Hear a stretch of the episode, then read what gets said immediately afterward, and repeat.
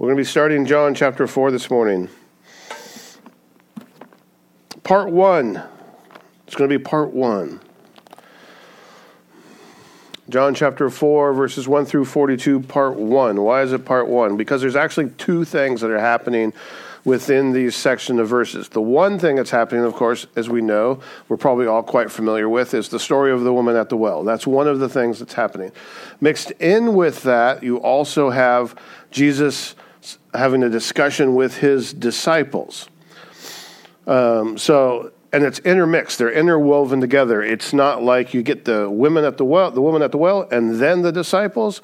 You get the woman at the well, and then the disciples, and then back to the woman at the well, and then back to the disciples, and then back to the woman at the well. So it's kind of interwoven together. So this is going to be part one because it starts with the Samaritan woman, goes to the disciples, goes back to the Samaritan woman, goes back to the disciples, and ends with the Samaritan woman.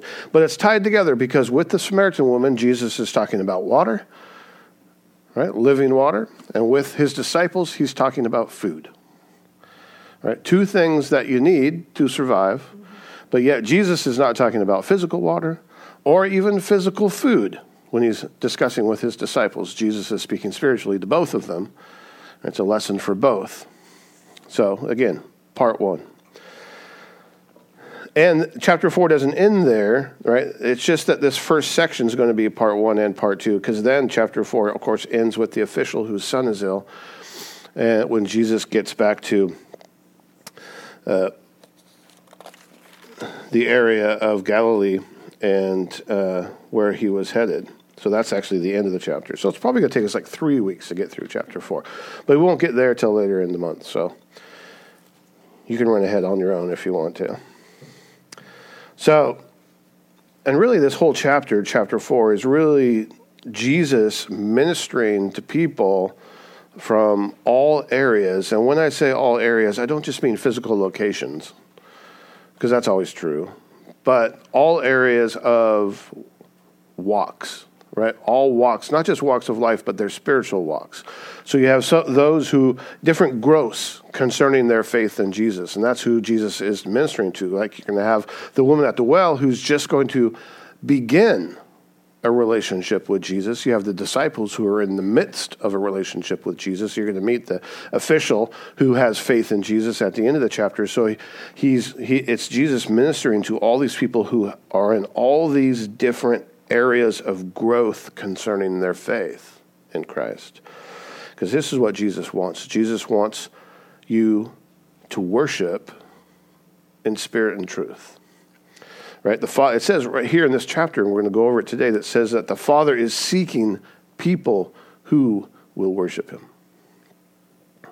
And that's what we're going to read. That's very important to the section that we're going to read through this morning about the fact that God is seeking out those who will worship him. So let's read John chapter 4, verses 1 through 42. It says, Now when Jesus learned that the Pharisees had heard that Jesus was making and baptizing more disciples than John, although Jesus himself did not baptize, but only his disciples, he left Judea and departed again for Galilee, and he had to pass through Samaria. So he came to a town of Samaria called Sychar, near the field that Jacob had given to his son Joseph.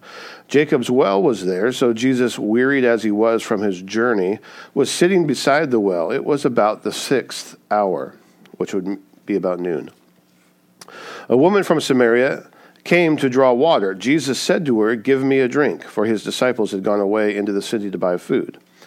The Samaritan woman said to him, How is it that you, a Jew, ask for a drink from me, a woman of Samaria? For Jews have no dealings with Samar- Samaritans. And Jesus answered her, If you knew the gift of God, and who it is that is saying to you, Give me a drink, you would have asked him, and he would have given you living water. The woman said to him, Sir, you have nothing to draw water with, and that well is deep. Where do you get that living water? Are you greater than our father Jacob? He gave us the well and drank from it himself, as did his sons and his livestock.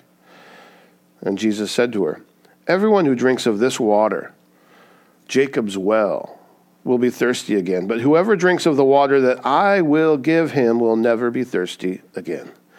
The water that I will give him will become in him a spring of water welling up to eternal life. The woman said to him, Sir, give me this water so that I will not be thirsty or have to come here to draw water. And Jesus said to her, Go, call your husband and come here. And the woman answered him, I have no husband. And Jesus said to her, You are right in saying, I have no husband, for you have had five husbands, and the one you now have is not your husband. What you said is true. And the woman said to him, Sir, I perceive that you're a prophet. Our fathers worshipped on this mountain, but you say that in Jerusalem is the place where people ought to worship. And Jesus said to her, Woman, believe me, the hour is coming when neither on this mountain nor in Jerusalem will you worship the Father. You worship what you do not know. We worship what we know, for salvation is from the Jews. But the hour is coming and is now here when the true worshippers will worship the Father in spirit and truth, for the Father is seeking such people to worship him. God is spirit, and those who worship him must worship in spirit and truth. The woman said to him, I know that Messiah is coming, he who is called Christ. When he comes, he will tell us all things. And Jesus said to her, I who speak to you am he. Just then his disciples came. They marveled that he was talking with a woman, but no one said, What do you seek, or why are you talking with her? So the woman left her water jar and went away into town and said to the people, Come, see a man who told me all that I ever did. Can this be the Christ? And they went out of the town and were coming to him. Meanwhile, the disciples were urging him, saying, Rabbi, eat. But he said to them, I have food to eat that you do not know about. So the disciples said to one another, Has anyone brought him something to eat? And Jesus said to them, My food is to do the will of him who sent me and to accomplish his work. Do you not say, There are yet four months, then comes the harvest? Look, I tell you, lift up your eyes and see that the fields are white for harvest.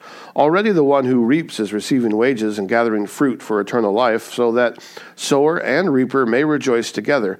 For here the saying holds true one sows and another reaps. I sent you to reap that for which you did not labor. Others have labored, and you have entered into their labor. Many Samaritans from that town believed in him because of the woman's testimony. He told me all that I ever did. So when the Samaritans came to him, they asked him to stay with them, and he stayed there two days. And many more believed because of his word.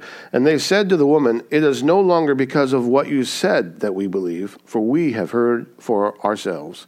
And we now, and we know that this is indeed the Savior of the world. Let's pray. Lord, I thank you for your word. And I pray, Lord, that you just speak through everything that's just going on this morning, all the confusion and all the, the craziness of the day. And uh, Lord, I just pray that your words just speak to us. The message that's here for us, Lord. This picture that we get to see of how you love us so much that you're willing to step into our lives unannounced and change our life. I thank you for this, Lord. And I thank you in Jesus' name. Amen. So it tells us at the beginning of the chapter that uh, Jesus learned that the Pharisees had heard that Jesus was making and baptizing more disciples than John the Baptist. Jesus understood that this was a problem, even though Jesus himself, it tells us, was not baptizing anybody, but his disciples were. So he decides, instead of creating a scene or being, you know, con- being an area of controversy, instead of what he's going to do, he's going to leave Judea and he's going to depart again for Galilee. So there's three ways Jesus could have gone to Galilee from where he was. Right? There's three possible routes he could have taken. And one is he could have gone along the coast. Could have taken a scenic route, right? Or he could have crossed the Jordan River and gone up through Perea, which is just the eastern side of the Jordan River Valley. Or he could have gone he can go straight through Samaria. Right? S- straight through Samaria is the shortest and the most direct route to get to that area of Galilee that he wanted to go to. You know the, the phrase, the shortest distance between two points is a straight line. Well, that was that was the straight line, right? So going through Samaria was the straight line for Jesus to go. However, there was a little bit of an issue. That's not the way that most Jews traveled, because most Jews went around Samaria. They didn't want to go through Samaria. Specifically, the, the pious and the Orthodox and the really religious elite Jews, they, they were not stepping into Samaria for anything because there's bad blood. There's bad blood between the Samaritans and the Jews, right? It, it, just because it's the shortest distance or the quickest route doesn't mean it was the best choice to make to go, it was the least desirable route for Jews. Right? It wasn't a kosher route, right? Most Jews would take one of the other two routes so they wouldn't have to go through Samaria because of the bad blood between the Jews and the Samaritans. There was a lot of distrust, there was a lot of dislike, there was a lot of deep stand a lot of long-standing deep-seated hatred between the two people groups. So who are the Samaritans again? Right?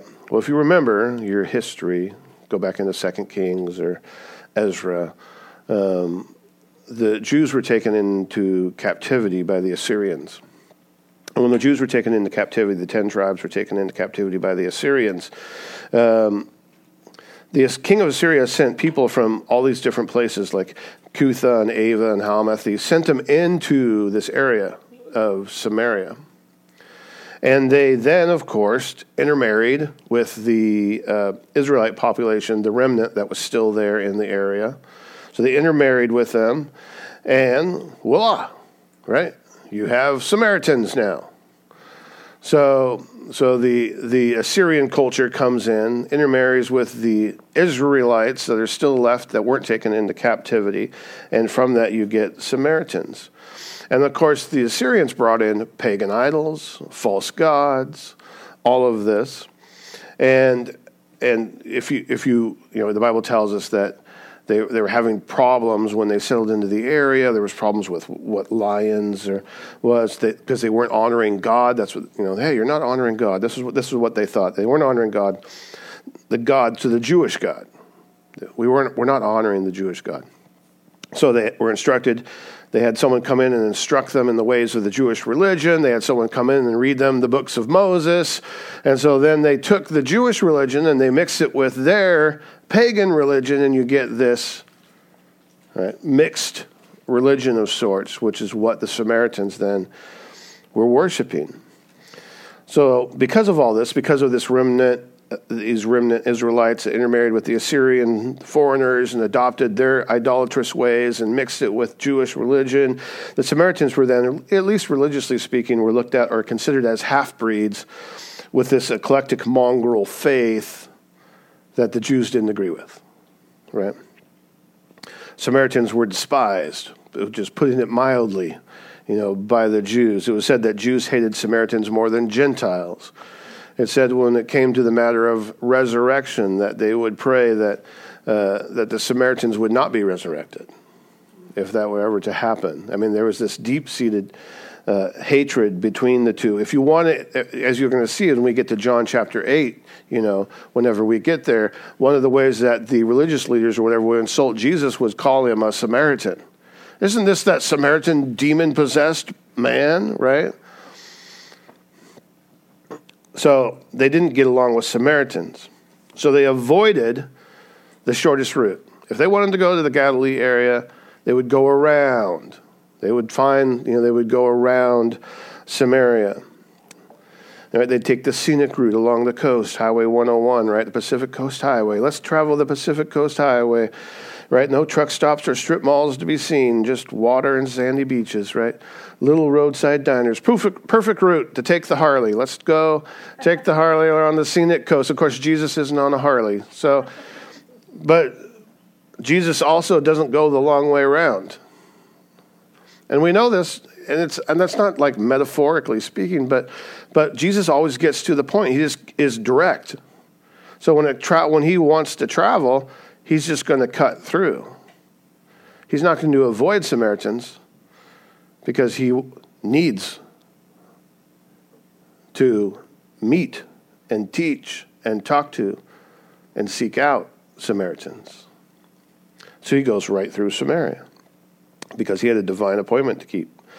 It said in the in the Bible, it said in my translation, it said he had to pass through Samaria. If you read, I think it's the King James, it says he needed to go through Samaria. It wasn't that he necessarily wanted to go through Samaria, but he knew that he needed, he had to pass through Samaria. It was important. It was God's will. It was the Father's will, and He's doing the will of the Father. I need to go through Samaria. So he just goes straight into and through Samaria. Well, he didn't go straight through Samaria because he stopped at a well because he was tired. Yes, Jesus was tired.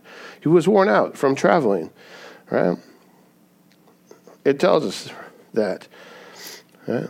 He was wearied from his journey. It wasn't like an overnight trip. This took days. I think it was like four to six days or something like that to travel from where he was.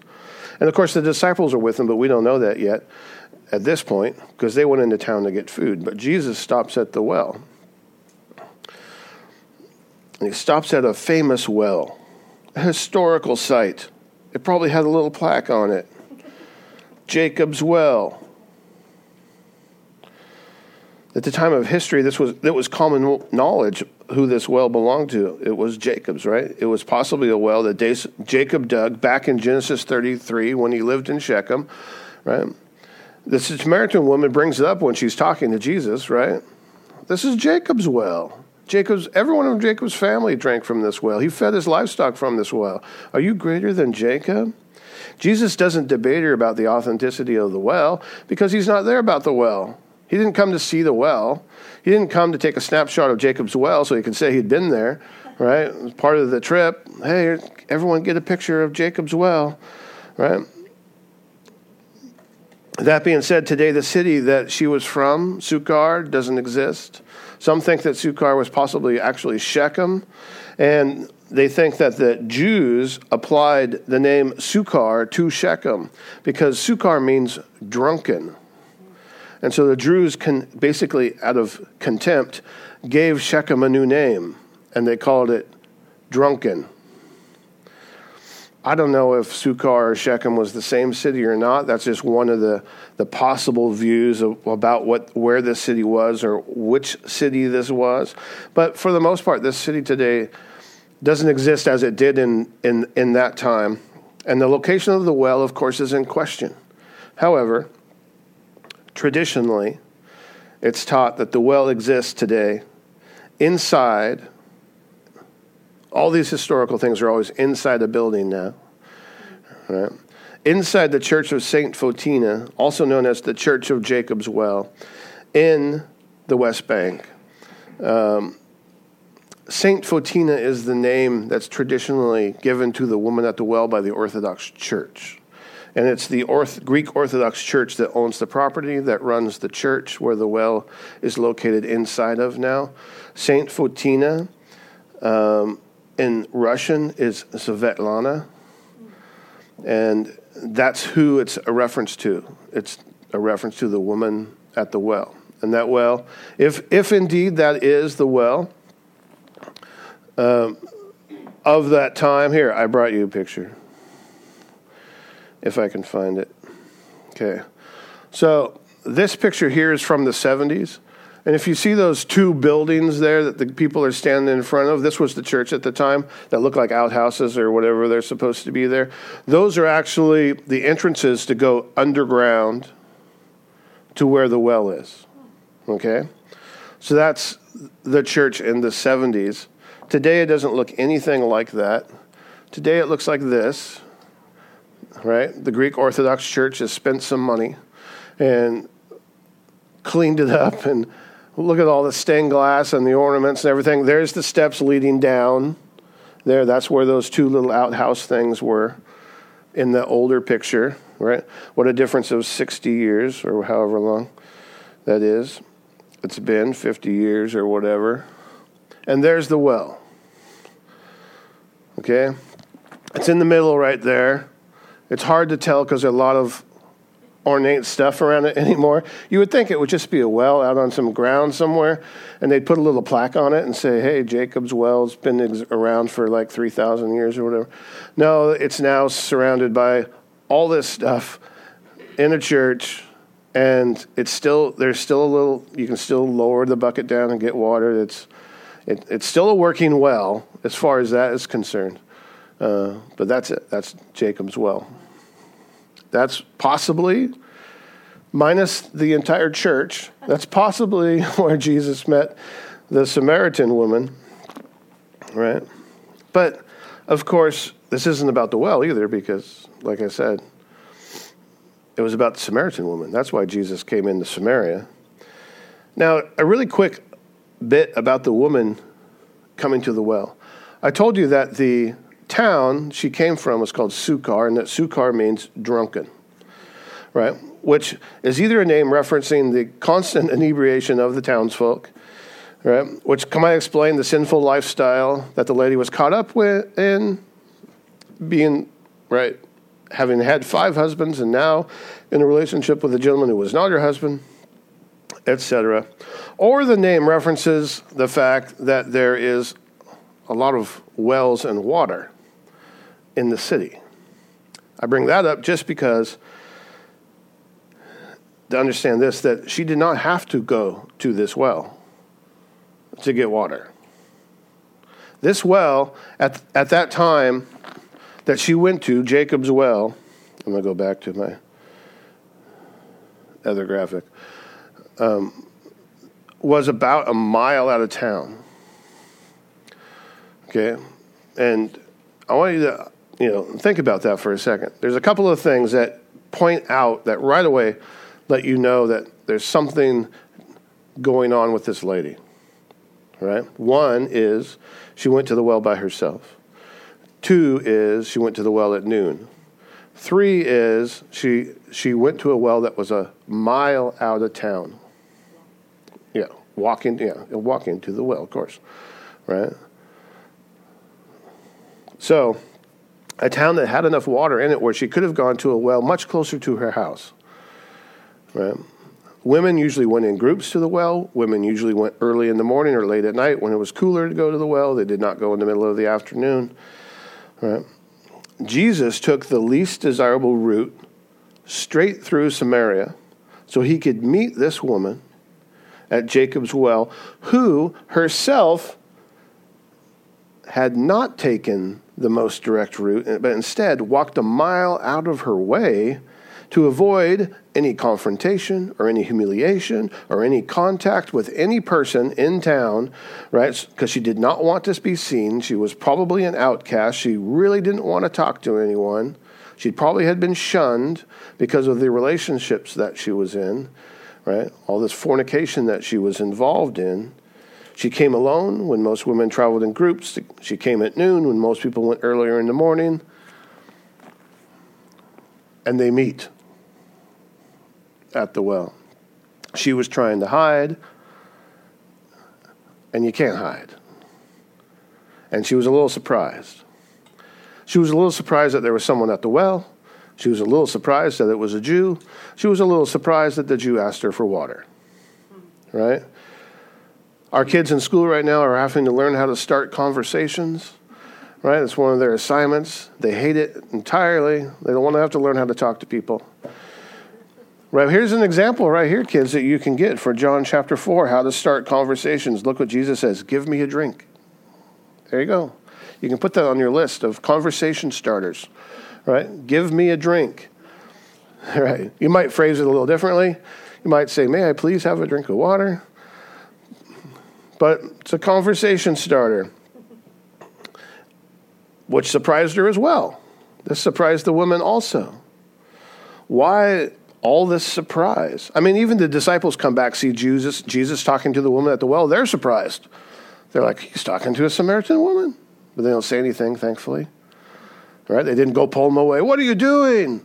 How, you know, how dare you talk to a Samaritan woman? Well, see, traditionally, a rabbi would not speak to a woman in public. Matter of fact, he wouldn't speak to his wife in public. It was very unusual for a Jewish person at the time to ask a favor or to accept a drink, specifically from a Samaritan, right? So, this is why Jesus' request surprised the woman. One, he talked to her. Two, he asked her for something right? This is why she says, Why is it that you, a Jew, ask for a drink from me, a woman from Samaria? Another way to phrase that question would be, Are you sure you want to drink from my polluted vessel, from my unclean cup? I'm a Samaritan woman. Right? And the answer, of course, is yes. That's what Jesus would have answered, but that's not how he answers it. Right? But just for you know, the answer is yes, because why? Because while we were still sinners, Christ died for us. He came to you and asked you for something, and he wanted it from your polluted cup, from your unclean cup, from your polluted vessel. Jesus sort of ignores her question and gets right to the point, as he does.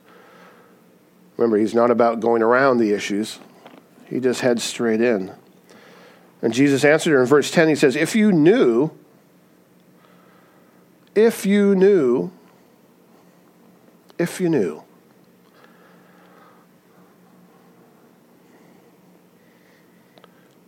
One time Jesus asked you that. He said, If you knew the gift of God, you wouldn't be asking me these questions. You wouldn't be coming up with these excuses. If you knew. He tells the lady, If you knew the gift of God. It's like he's speaking in third person, right? But he's speaking about himself. If you knew the gift of God and who it is that is saying to you, Give me a drink, you would have asked him and he would have given you living water. She doesn't understand what he's talking about, right? She does not understand exactly what he's talking about. Jesus only uses the phrase living water twice. This is the first time in John chapter 4. He'll use it again in John chapter 7. We'll discuss it again in John chapter 7 when we get there. She loves the idea, right? But she's still thinking physically. She's, I mean, she asks Jesus, she says, What? Living the water. This, you don't even have anything to draw water out of this well with, she says. This is a deep well. It was like 80 to 100 feet right? This is a deep well. You don't have anything to get water out of this. Where are you going to get living water? Don't talk to me about living water. You guys, you're all the same. You Jews, right? She missed the connection, of course, because Jesus is offering her spiritual water. He's offering her something that can only be received through Jesus. He's saying, You are thirsty but you're not thirsty for what you think you are. You have a spiritual longing, and it needs to be quenched, and can only be quenched through me. Only be quenched through something that you can get from me, which is living water, which is only comes from the Spirit of God. You need to quench that spiritual thirst. It's not a physical one, right? Because if you continue to try your spirit, try to quench your spiritual thirst with physical experiences or physical means, you're going to continue to be thirsty. Matter of fact, right, he says to her in verse 13, probably pointing to the well, well, he says it. He says, Everyone who drinks of this water will be thirsty again. He's like, Listen, right?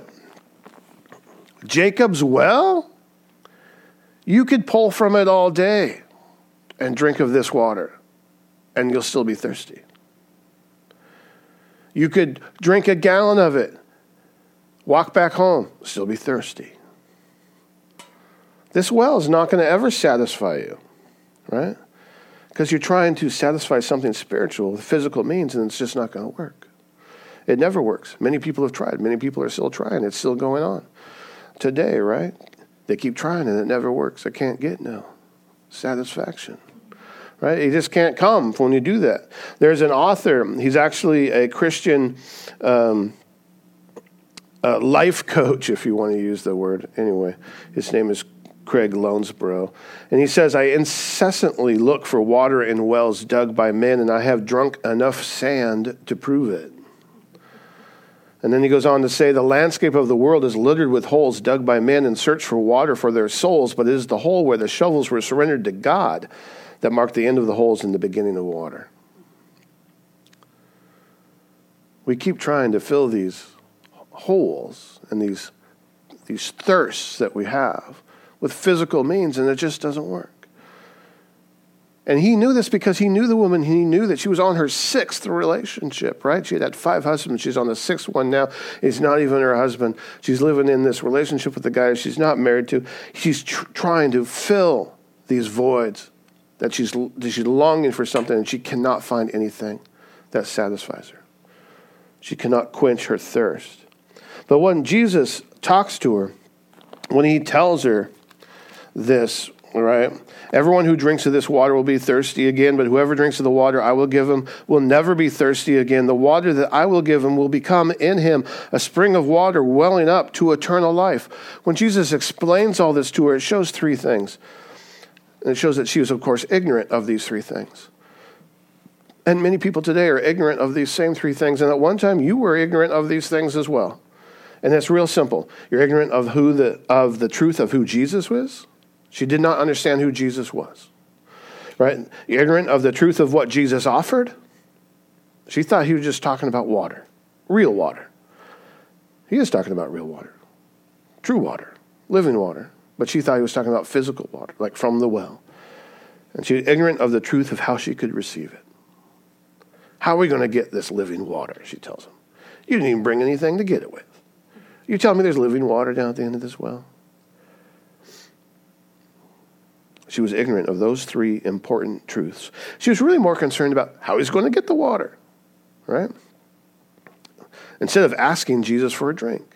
Oh, you're talking about this living water? You're saying if I knew who you were, I would ask you for a drink. You'd give me living water? Okay, give me a drink.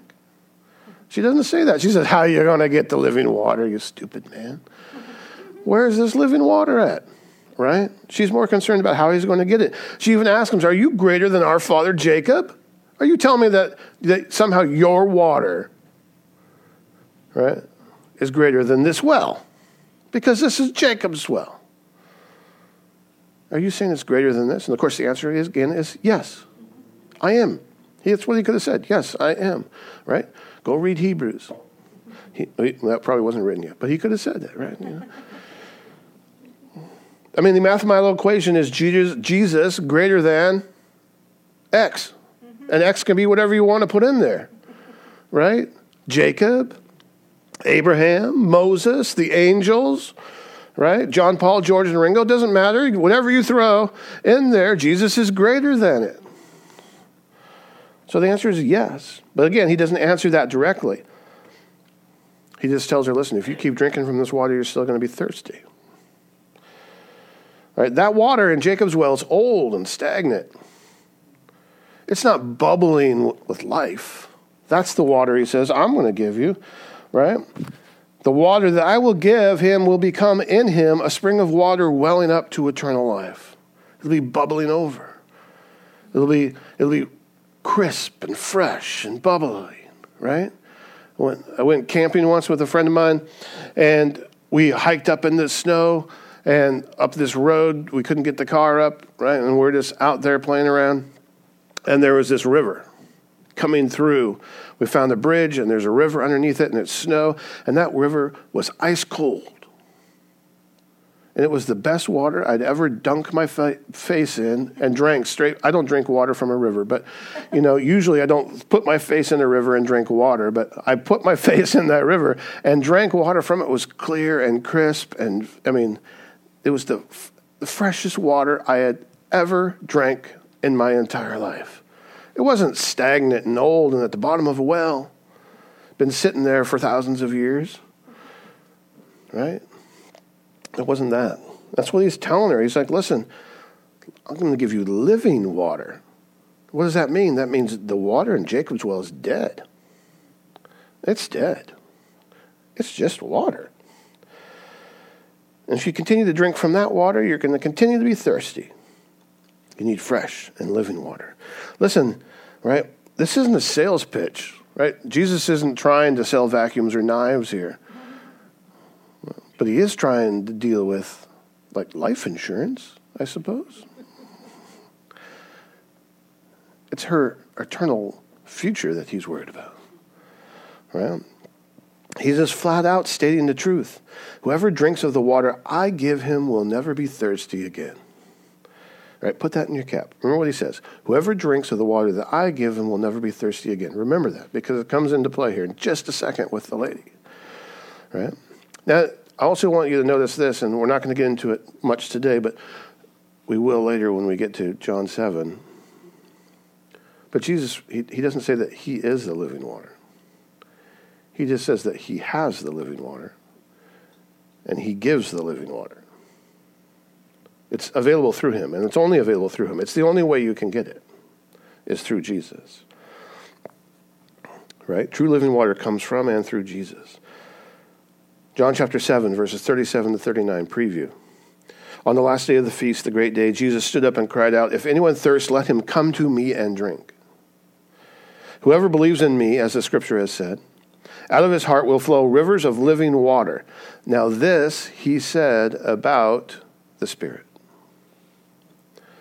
whom those who believed in him were to, were to receive, for as yet the Spirit had not been given because Jesus was not yet glorified. So, where does the living water come from? The Holy Spirit.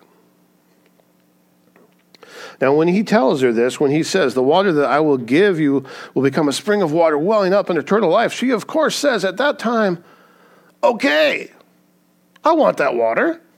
That sounds great. But she's still thinking about physical water. She says, I want that water so I don't ever have to come to this well again. This is a long trip. It's a mile out of town. I'm tired of lugging my jar here to get water. I don't want to come in the middle of the day. If I didn't have to come here, that would be great. So give me that water. I want that water, right? I mean, she's, be, she's gone from being a little unsure and, and surprised that Jesus was even there to now wanting the living water, but her I mean her heart is coming to an understanding. It's a good first step. She she wants the water, but in reality she still doesn't know what she's saying. She just still doesn't understand what the living water is. I mean, the seed at this point, if you want to use the analogy, had fallen on shallow soil. It had no root yet, but it had been planted. She was waking up. There was an awakening happening in her soul. Right? And Jesus is so patient with her. She says, Okay, give me that water so I don't have to come back here anymore. This will be great. And Jesus says, Okay, well, go get your husband and come here. That seems like a strange response to the water. We went from water to husbands, right? I want that water. Okay, go get your family and bring them out here, right? Oh, go get your husband, he says. Probably not what she was expecting him to say. Immediately, she's been talking up quite a storm with Jesus up to this point. But when he says, Go get your husband, she only has one response, which is, I have no husband. She can't say anything else. She doesn't have anything else to say. Right? And he says, I know. I know. As a matter of fact, you've had five, and the guy you're with now is not your husband. What's Jesus doing? This is what's referred to as divine surgery right? We need to be confronted with our sins so that we can turn away from them. We think that we can hide them, like she's trying to do. But truth is, God always knows. We need to face the reality of who we have been and who we are, because there can be no conversion without conviction. And Jesus says, if you truly want the living water, well, first let's deal with this matter. Because first there needs to be repentance right? You can't come to Christ without first conviction and then repentance. You want to be born again, you want to be saved by grace through faith, you need to be repent and be saved. Right? If you confess with your mouth that Jesus is the Lord and believe in your heart that God raised from the dead, you will be saved. For with the heart one believes and is justified, and with the mouth one confesses and is saved. So he's asking her, repent and be saved. So he says, go get your husband. And she confesses. I have no husband. And Jesus says, That's right. Jack Hibbs says that this is Jesus wounding her soul to awaken her heart. Now that she is under conviction, of course, just as most of us do, as soon as we're convicted and being caught in our sin, she changes the subject. Right? She says, Clearly, you must be a prophet. Because who else is going to know these things about me? these personal things. Right? And then she changes the subject from water to worship. And she probably thought she was hoping to avoid something. Right? Maybe if I start talking about worship and the controversy between the Jews and the Samaritans, we won't have to bring up this water thing anymore. And he's not going to talk anymore about the relationship I'm in. I'm not going to feel convicted about this. Or maybe, maybe we can, I can get around this except it doesn't faze Jesus, right? I mean, if you were, if, if Jesus was a batter and you were the pitcher and you thought you were going to, you know, throw him a fastball, a couple curveballs, and a slider, and maybe a knuckleball, and somehow confuse him, you would be wrong. He would be ready for every pitch, right? Didn't faze Jesus. Nothing does. He says, Well, you want to talk worship? That's fine. That's great, as a matter of fact. Let's talk worship, right? Let's do it, he says. She says, I perceive that you're a prophet. Right? No. Yes. Our fathers worshipped on this mountain, but you say that in Jerusalem is the place where people ought to worship. She's like, okay, let's change the subject now that I'm okay, let's not talk about my relationships. Let's talk about something else, Jesus. And Jesus says, All right, you want to talk about worship? Here we go. He says, Woman, believe me, the hour is coming when neither on this mountain nor in Jerusalem will you worship the Father. You worship what you do not know. Tells her she's wrong. We worship what we know, for salvation is from the Jews. What's he referring to? Himself. Right? But the hour is coming and is now here when the true worshipers will worship the Father in spirit and truth, for the Father is seeking such people to worship him.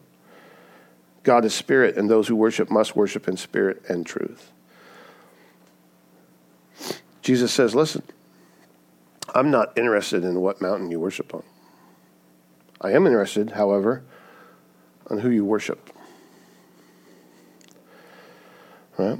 Because there's going to be a day when we're not going to worship on either mountain. None of these mountains. It doesn't matter. Right? You worship, he tells her, what you don't know. Right? The Jews, they worship what they know because salvation is from the Jews.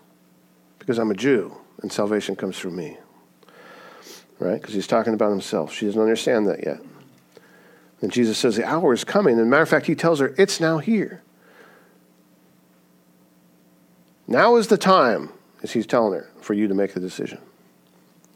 When true worshipers will worship the Father in spirit and truth, right? Then he says the Father is seeking such people.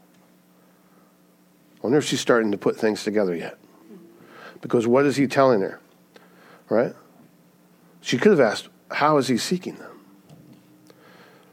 And he, and he would have replied, through me. Right? I've come to seek and save the lost. Jesus is telling her, listen, I came through Samaria, doing my Father's will, right? The will of him who sent me to seek you out. I came here for you. I came here to give you the living water that you need, the living water that you will not find here in this well. I came here to give you a fresh, bubbling, living water that is unlike anything that you've ever tasted, and all you have to do is ask. You want to talk about worship? Let's talk about worship. You're wrong, because it's not about where you worship, it's about who you worship. And she replies, well, yeah, the Messiah is coming, and when the Messiah comes, he's going to explain all this to us. And of course, Jesus says, now we're finally getting somewhere, right? I who speak to you, he says, am he. That changed everything for her. He just, right, claimed that he was the Messiah. She says, well, when the Messiah comes, he's going to change everything. I'm the Messiah. Been seeking you out. I came here for you. I'm the Messiah. And notice what she does next. It's in verse 28. It says So the woman left her water jar and went away into town and said to the people, Come, see a man who told me all that I ever did. Can this be the Christ? And they went out of the town and were coming to him. She left her vase. She left her jug. She left her container. Whatever it is she carried water in. She, I'm sure she was still physically thirsty, but guess what? She knew she didn't need it now. She didn't need it. Jesus said, You will never thirst again.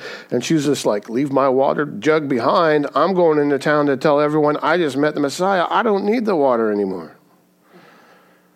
I don't need it. I'm not thirsty. She was now becoming spiritually satisfied. Right? She had living water. She just met Jesus. She had this living water inside of her now, and she needed to let people know. She didn't immediately come to Jesus at first. She was unsure of the whole thing. She wasn't quite sure about what was going on, but yet Jesus was patient. And bit by bit, what Jesus did is he took down this racial and social wall that was between Jews and Samaritans. He dismantled it brick by brick while he was talking to her, to the point that she could see that this wasn't some ordinary Jew that she was speaking to.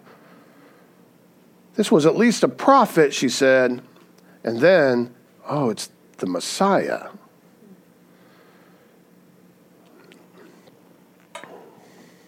He took all that down. He took down that wall of hostility.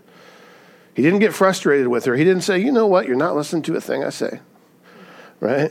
You're ignorant of the truth. You don't know who I am. Guess what? I'm not going to give you any water. Right? Because this is how we behave with people.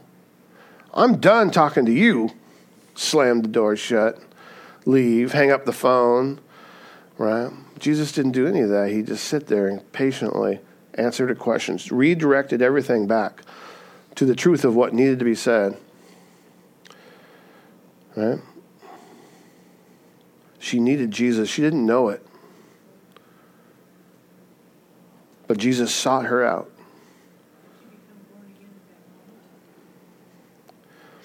I think that's when the seed was planted that started growing because it says that she went into the town, right? And she and she was talking to the people. She's like, I, th- I think this is the Messiah right? And it said that they came out, the townspeople came out, and they said, "Stay here." Right? Jesus stayed there two days in the town, right? And during that time, those two days, it says many of the townspeople came to believe in Jesus, of which she was one. So it started with that interaction at the well. It started with Jesus slowly revealing himself to the woman. Like this is a case of, of like, you know, um, evangelism 101, right? And, and he just slowly revealed himself to her until he finally, at the end, we finally get to the whole point. She's like, well, the Messiah is going to come and tell this to us. And he's like, well, I'm here. I'm right here in front of you. I came to seek you out. I just told you the Father is seeking out people who worship him. I came to seek you need to worship in spirit and truth. And she just left her water jar behind, ran into the town, got everybody, brought him out. Like I said, she, she, she needed Jesus. She didn't know she needed Jesus. She wasn't expecting to meet Jesus at the well. She wasn't expecting to meet the Son of God there. She wasn't expecting any of that. Jesus sought her out, made himself known in her life. She was like the least likely prospect. And he saved her. And then he used her to save many in the town, right? It says that many Samaritans were drawn to Christ because of the testimony of that woman. And their relationships deepened when they came to know Christ and believe in him because they spent time with him. And that's what it tells us at the end of our section, right? It says, So the Samaritans came to him, they asked him to stay with them. He stayed there two more days, and many more believed because of his word. They said to the woman, it is no longer because of what you said that we believe. For we have heard for ourselves, and we know that this is indeed the Savior of the world. We have heard for ourselves. We have heard for ourselves.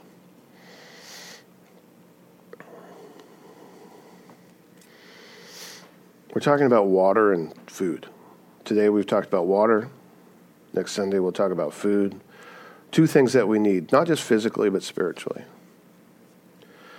We need water more than we need food. I mean, physically speaking, we need water more than we need food. I don't know how much water you're supposed to drink a day, but it's way more than most of us drink. Right? I think it's you know it's it's ridiculous amount of water. That's why I can never drink it. Because if you were to put it all out in cups on the counter and tell me you need to drink this much water today, I'd be like, there's no way I can drink that much water in a day. Now you get water from other things besides just drinking a glass of water, so all of that is is you know in the equation. But you need water more than you need food. And for those who don't know Christ, the first thing that needs to be offered to them, the very first thing is need is the living water. That's what they need first, is the living water. And then after the living water comes the food. Right? Those who know Christ, it's the food. You, you've received the living water, now it's the food. It's the nutrition that's offered by staying in the Word and doing the will of the one who sent us. It's God's Word, it's the food. And you start out like an infant and you grow. Spiritually speaking, right, we need both food and water. Here's a warning, and we'll talk more about this next week. Because we don't need food as often as we need water, this is why we don't stay in the Word like we should because we'll go without eating sometimes. Oh, that's all right. I don't have to have that meal. Oh, I can skip lunch today. Right? I'll just have a little bit. That'll sustain me to the end of the day because I got other things I got to do. I just need a snack. But you always have your like water bottle with you. Well, I don't, but maybe you always have your water bottle with you. Uh, you carry it. You're always drinking your water, but you're not necessarily always eating the food. And that's a little warning because, because we don't need food as often as we need water. That's why we don't stay in the Word like we should, if you want to use that. But spiritually speaking, we need both food and water. Jesus gave living water. That living water changed the life of the woman. And because of the change that she had, it changed the life of other people in that town. Jesus stayed there two days and they got to know Jesus personally. And it wasn't just someone's testimony anymore. It was they had now had a personal relationship with Jesus, but the testimony is what started it. Isaiah 49:10 says this, they shall not hunger or thirst, neither scorching wind nor sun shall strike them, for he who has pity on them will lead them and by springs of water will guide them. That's your relationship with God. He has sought you out when you least expected it. He came into your life at a point or a time that maybe you weren't even thinking. You weren't even thinking about it at all, and he just showed up.